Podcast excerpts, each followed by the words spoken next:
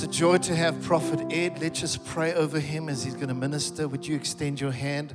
Father, thank you that uh, we are blessed to have Brother Ed Traut, Prophet Ed Traut, in the house. We thank you for the anointing of the Lord upon his life, and we are receptive to what you will say through your servant in Jesus' name. Amen. Would you give a hand of welcome, please?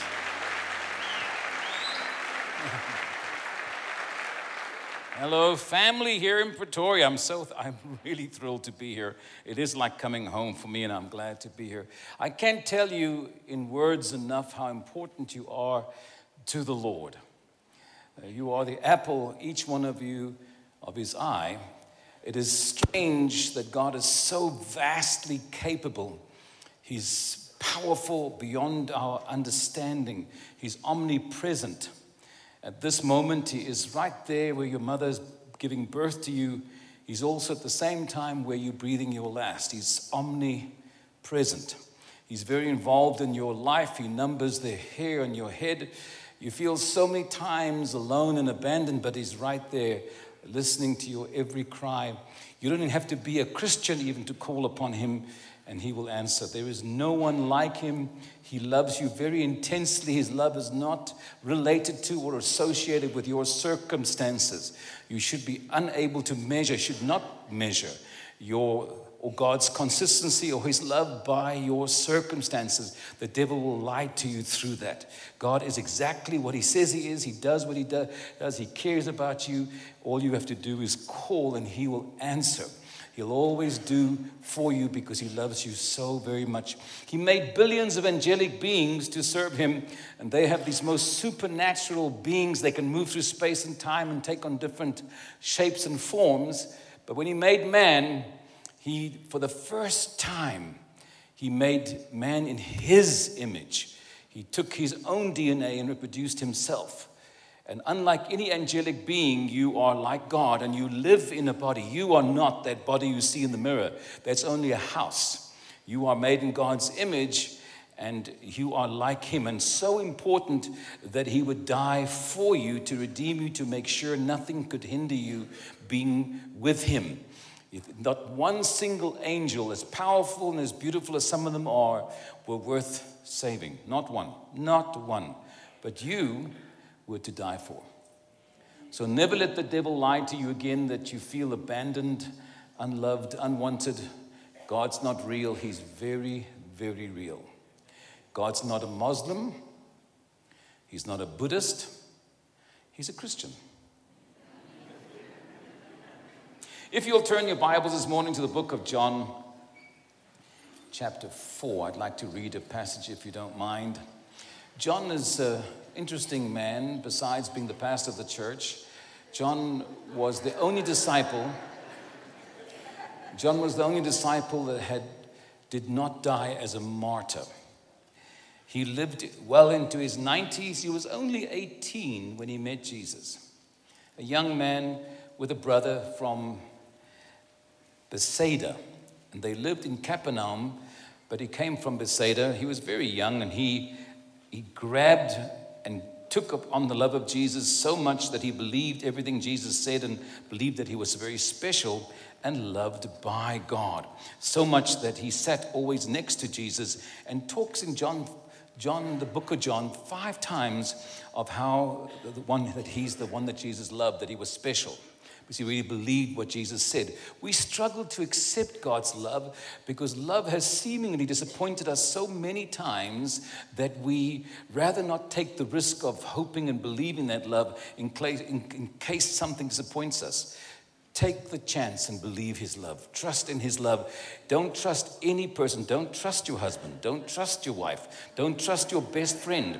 Trust God. You laugh, but there's not one scripture to say trust anyone.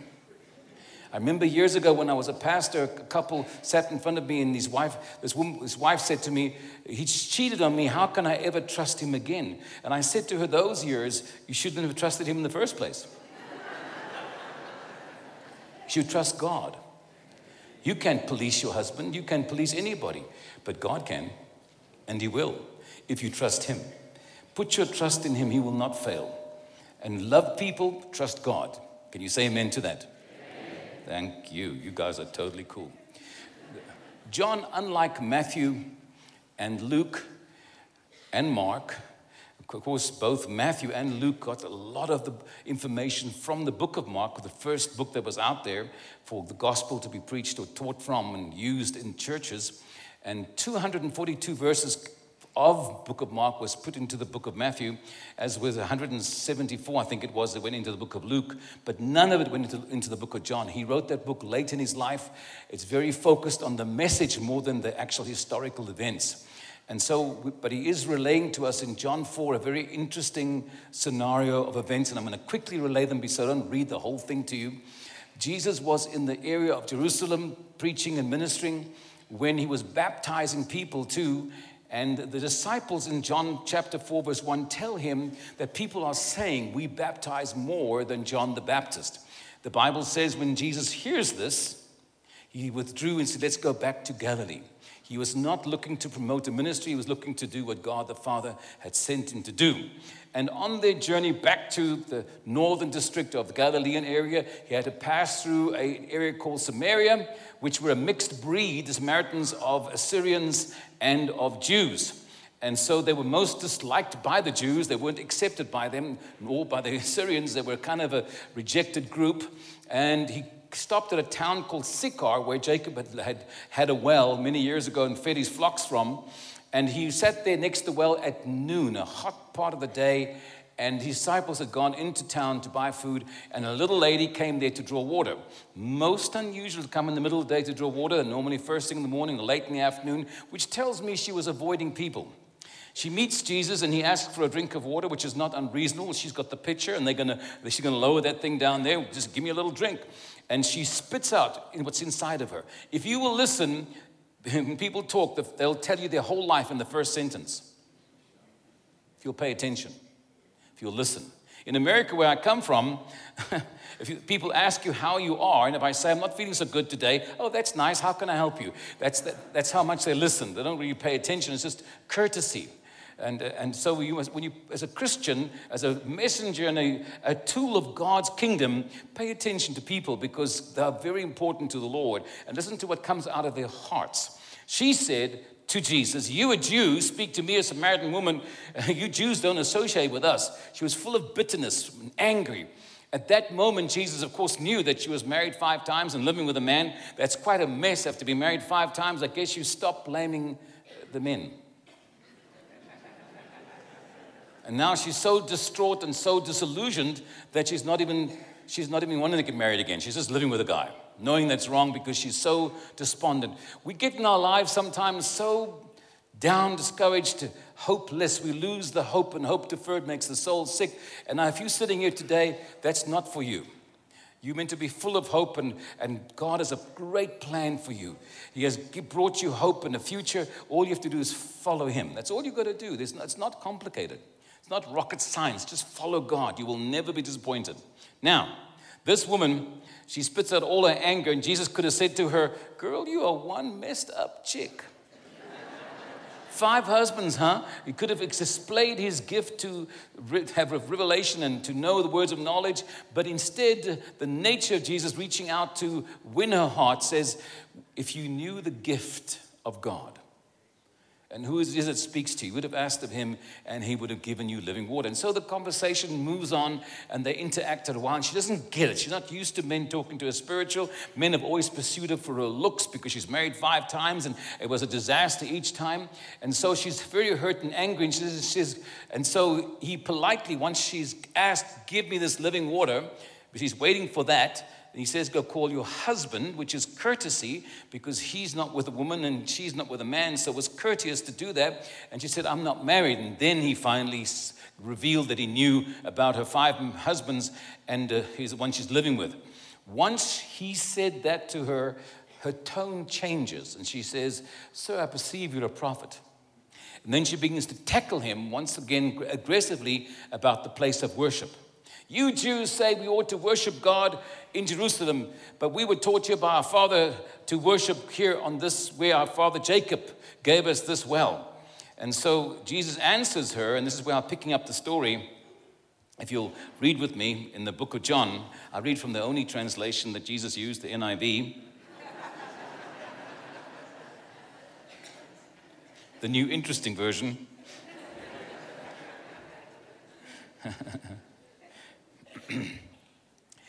um, let's get the right verse. Jesus declared, Believe me, woman, a time in verse 21, chapter 4, is coming when you will worship the Father neither on the mountain nor in Jerusalem.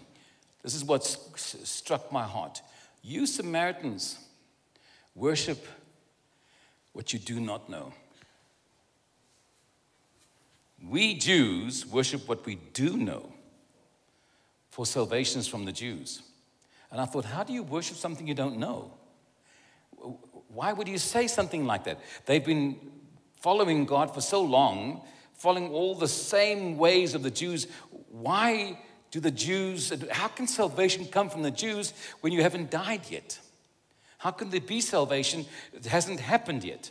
So, what was he referring to? And I began to explore and try to get understanding of what Jesus was telling her because you worship what you do not know.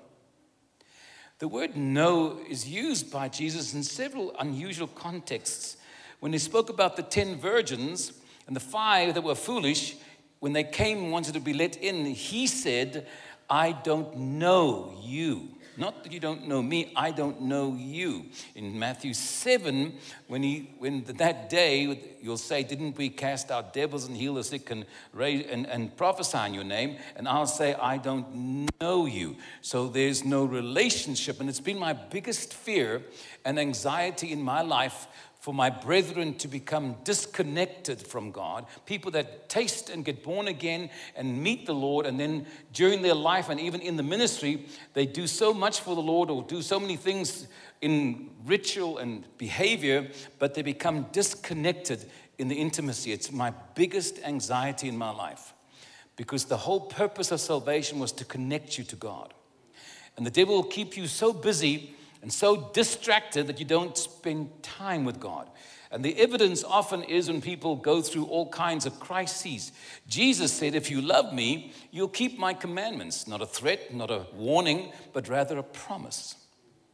If you are not keeping his commandments or struggling to do things that he asks you to do, it's a, sure sign that you don't love him or in the position where you used to love him. Your first love has waned. And so you should pursue the Lord. And I'm here to appeal to you to really, of all, above all else, to guard your heart, to take time every day even just for a short time, to spend time with Him. You cannot spend time with Him at the gym or on the road walking the dog or whatever on the car to, to work. You've got to find a time that's just His where there's no possibility of distraction, even just for 20 minutes, 15 minutes even. But you've got to listen and talk to Him. There's got to be a conversation and not a long prayer request, a long shopping list for God to do, but rather a time of intimacy that you listen to Him and hear His voice, because that's what you were made for. That's what you were redeemed for, is to have an intimacy and a time and relationship with Him. You are that important to God. Do you understand what I'm saying? And when you start to do that and make it a life's habit and way of life, you'll become so dependent and addicted to it, you won't be able to live without it. Please let, me emphasize that in your heart. If you are not born again, if you haven't taken that leap and jump to get saved, and I've always found it so strange to people that, that look at this salvation, and I always tell them, What have you got to lose? If it's not real, you have a wonderful way of life. And if, it's, if it is real and you don't do this, you, could, you lose everything. It is such an amazing salvation. Hebrews 2 says, How shall we ever escape if we neglect such a great salvation? When I got born again at the age of 13 in the 60s, that's how old I am. 60s sounds awful uh, to me. John's laughing, but he looks like the Ancient of Days myself. So we... Bishop, I call him Bishop now. He's quite an amazing pastor. I don't know if you realize what you have here.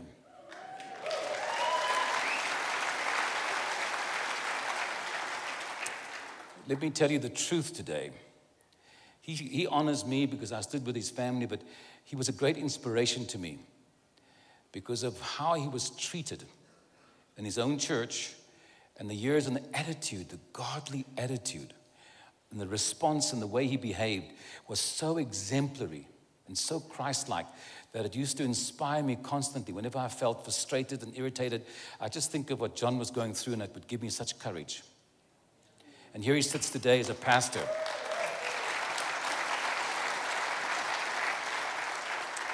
In my journey with the Lord, I've never, boy, that's an old picture.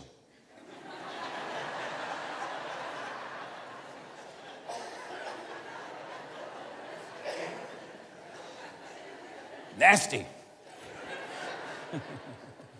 In my journey, I have found that God has never used anybody that he hadn't broken. And nobody sees the broken period, they only see the blessed period. They only see the place where they're fruitful and effective. They don't see the journey to get there. So, all I want you to do in the talk about honor, I want you to recognize, and if you're going to criticize your leadership, take my advice don't. Don't even discuss it with your husband or wife. Don't do it. Don't put things out there you have to later deal with in the spirit. Don't do it. Be wise. That's why submission, submission only works when you don't agree. While you're agreeing, you're not submitting, you're agreeing. God requires us to submit, which means you might not like what our president is doing, you might not like what the pastor is doing, but submission is required of you to submit to those in authority. And if you have a submissive, humble heart, you give God every chance to fix things. While He's trying to fix your attitude, He can't get to the others yet. Nou is julle baie stil. Ek verstaan dit nie hoekom julle stil word nie. Ek vertel julle die waarheid dat jy kan vry wees. Is dit reg? Sien ek praat nog die heilige taal.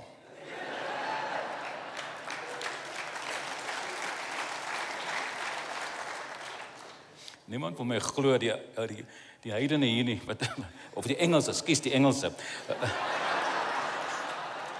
hulle hulle glo my nie as ek sê hulle gaan eendag praat soos ons, want dit moet wees. Okay. Sorry about that. So please fan into flame your time. Make time. Make time every day to spend with the Lord alone. And, and, and do not leave that place until you've heard from Him, that He spoke to you. Once you get used to that, you start to fan that relationship. It becomes a vital life link for you. And it begins to reflect in your life. If you're reflecting and leaking bad stuff, it means you're disconnected. You need to get back connected. Don't be that vine, that branch that didn't maintain, didn't stay connected to Him. You've got to remain in Him. Are you with me still?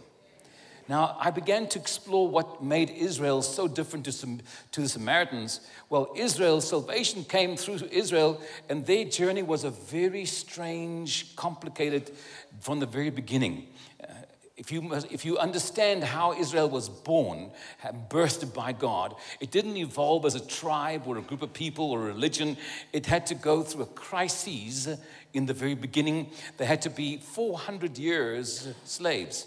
When Abraham had not even impregnated his wife, God gives him a prophecy in Genesis 15, and he tells him, Bring me a cow, bring me a lamb, and bring me a bird. And then he waits all day for, this, for the Lord to consume this.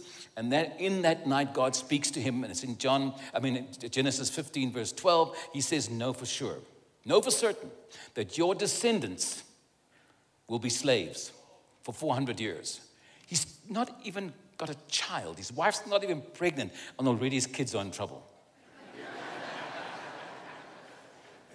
I don't know if I would follow after that journey if I knew my kids were going to be slaves.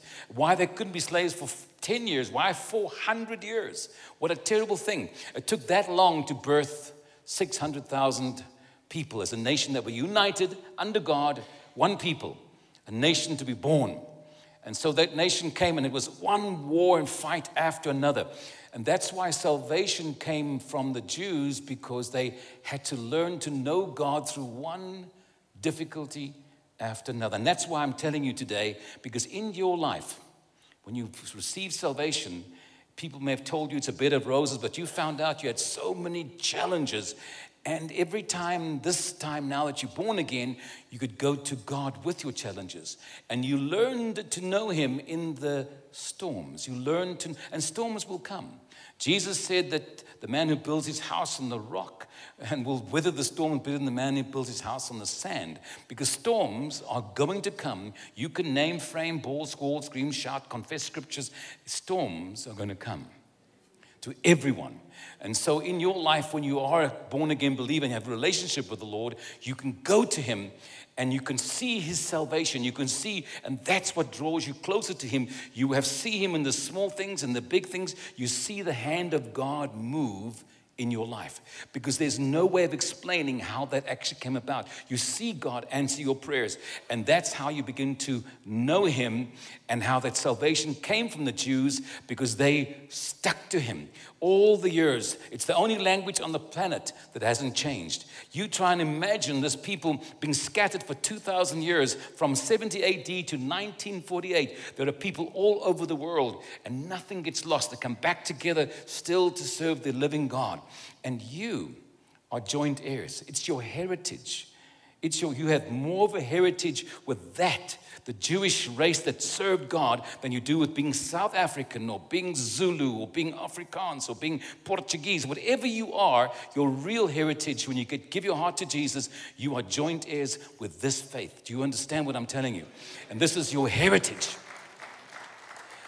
And so you, you know that God, Jesus said salvation is from the Jews, and you worship Him, the mighty God, with truth and life because you know what God has done. You know in your life when you saw God move and you come to church and you're full of zeal to worship God because you know God made a way for you. You know it wasn't just coincidence. You saw the, you so bubbling over with testimonies what God did because you know it was just too coincidental to be the acts of man. And that's the thrilling part and how you learn to know God. It's a journey. And so that's what made them different to Samaritans. They'd never walked and tasted those terrible things that they had to go through. Do you understand? We have in our, in our festivities of Passover in the Jewish faith, we have, uh, the, we have a Passover, we have the the bread and the wine. We do a whole ceremony, but there's also hips of some of these bad, bitter herbs that we consume because to remember how bitter life was without God helping us. And there are different things that to help remind us and keep us reminded because we all quickly to forget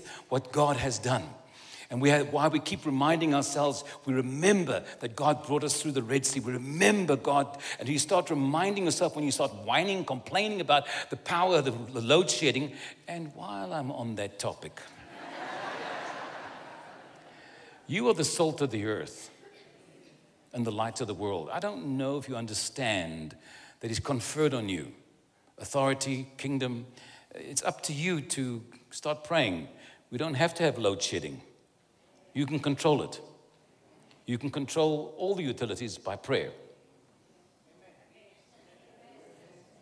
Instead of whining, complaining. Instead of doing that, come together and start praying. Believe in God. He's the solution maker. He has the most amazing ways of doing things, but He's waiting for you to pray. In the last year and a half, I've had the most phenomenal experience with God.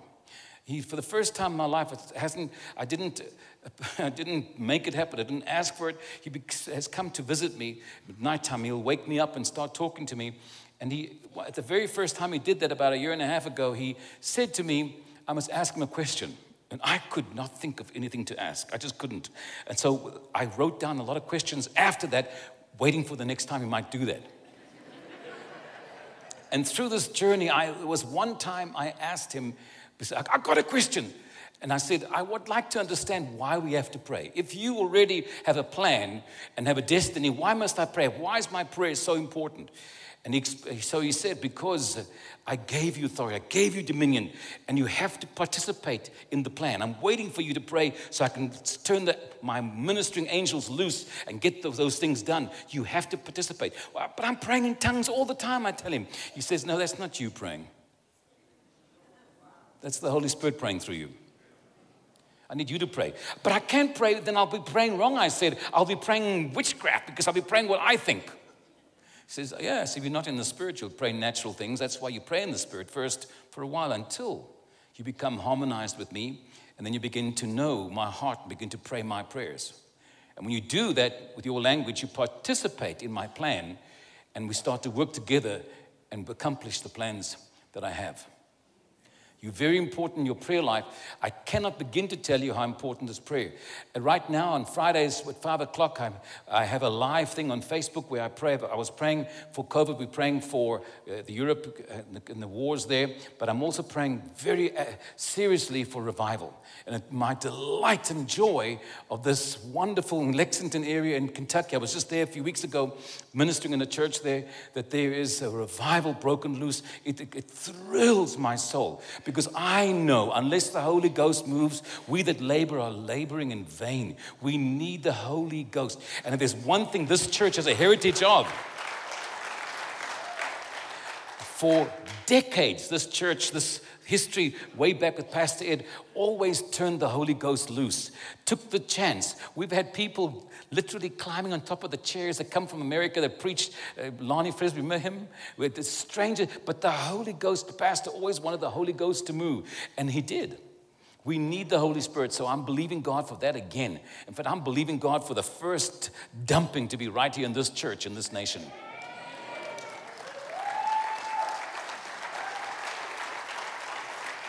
And I believe it's going to be here because He's welcome here. The program's not more important than him. The program's not more important than him. The program's not more important than the Holy Spirit. Thank you.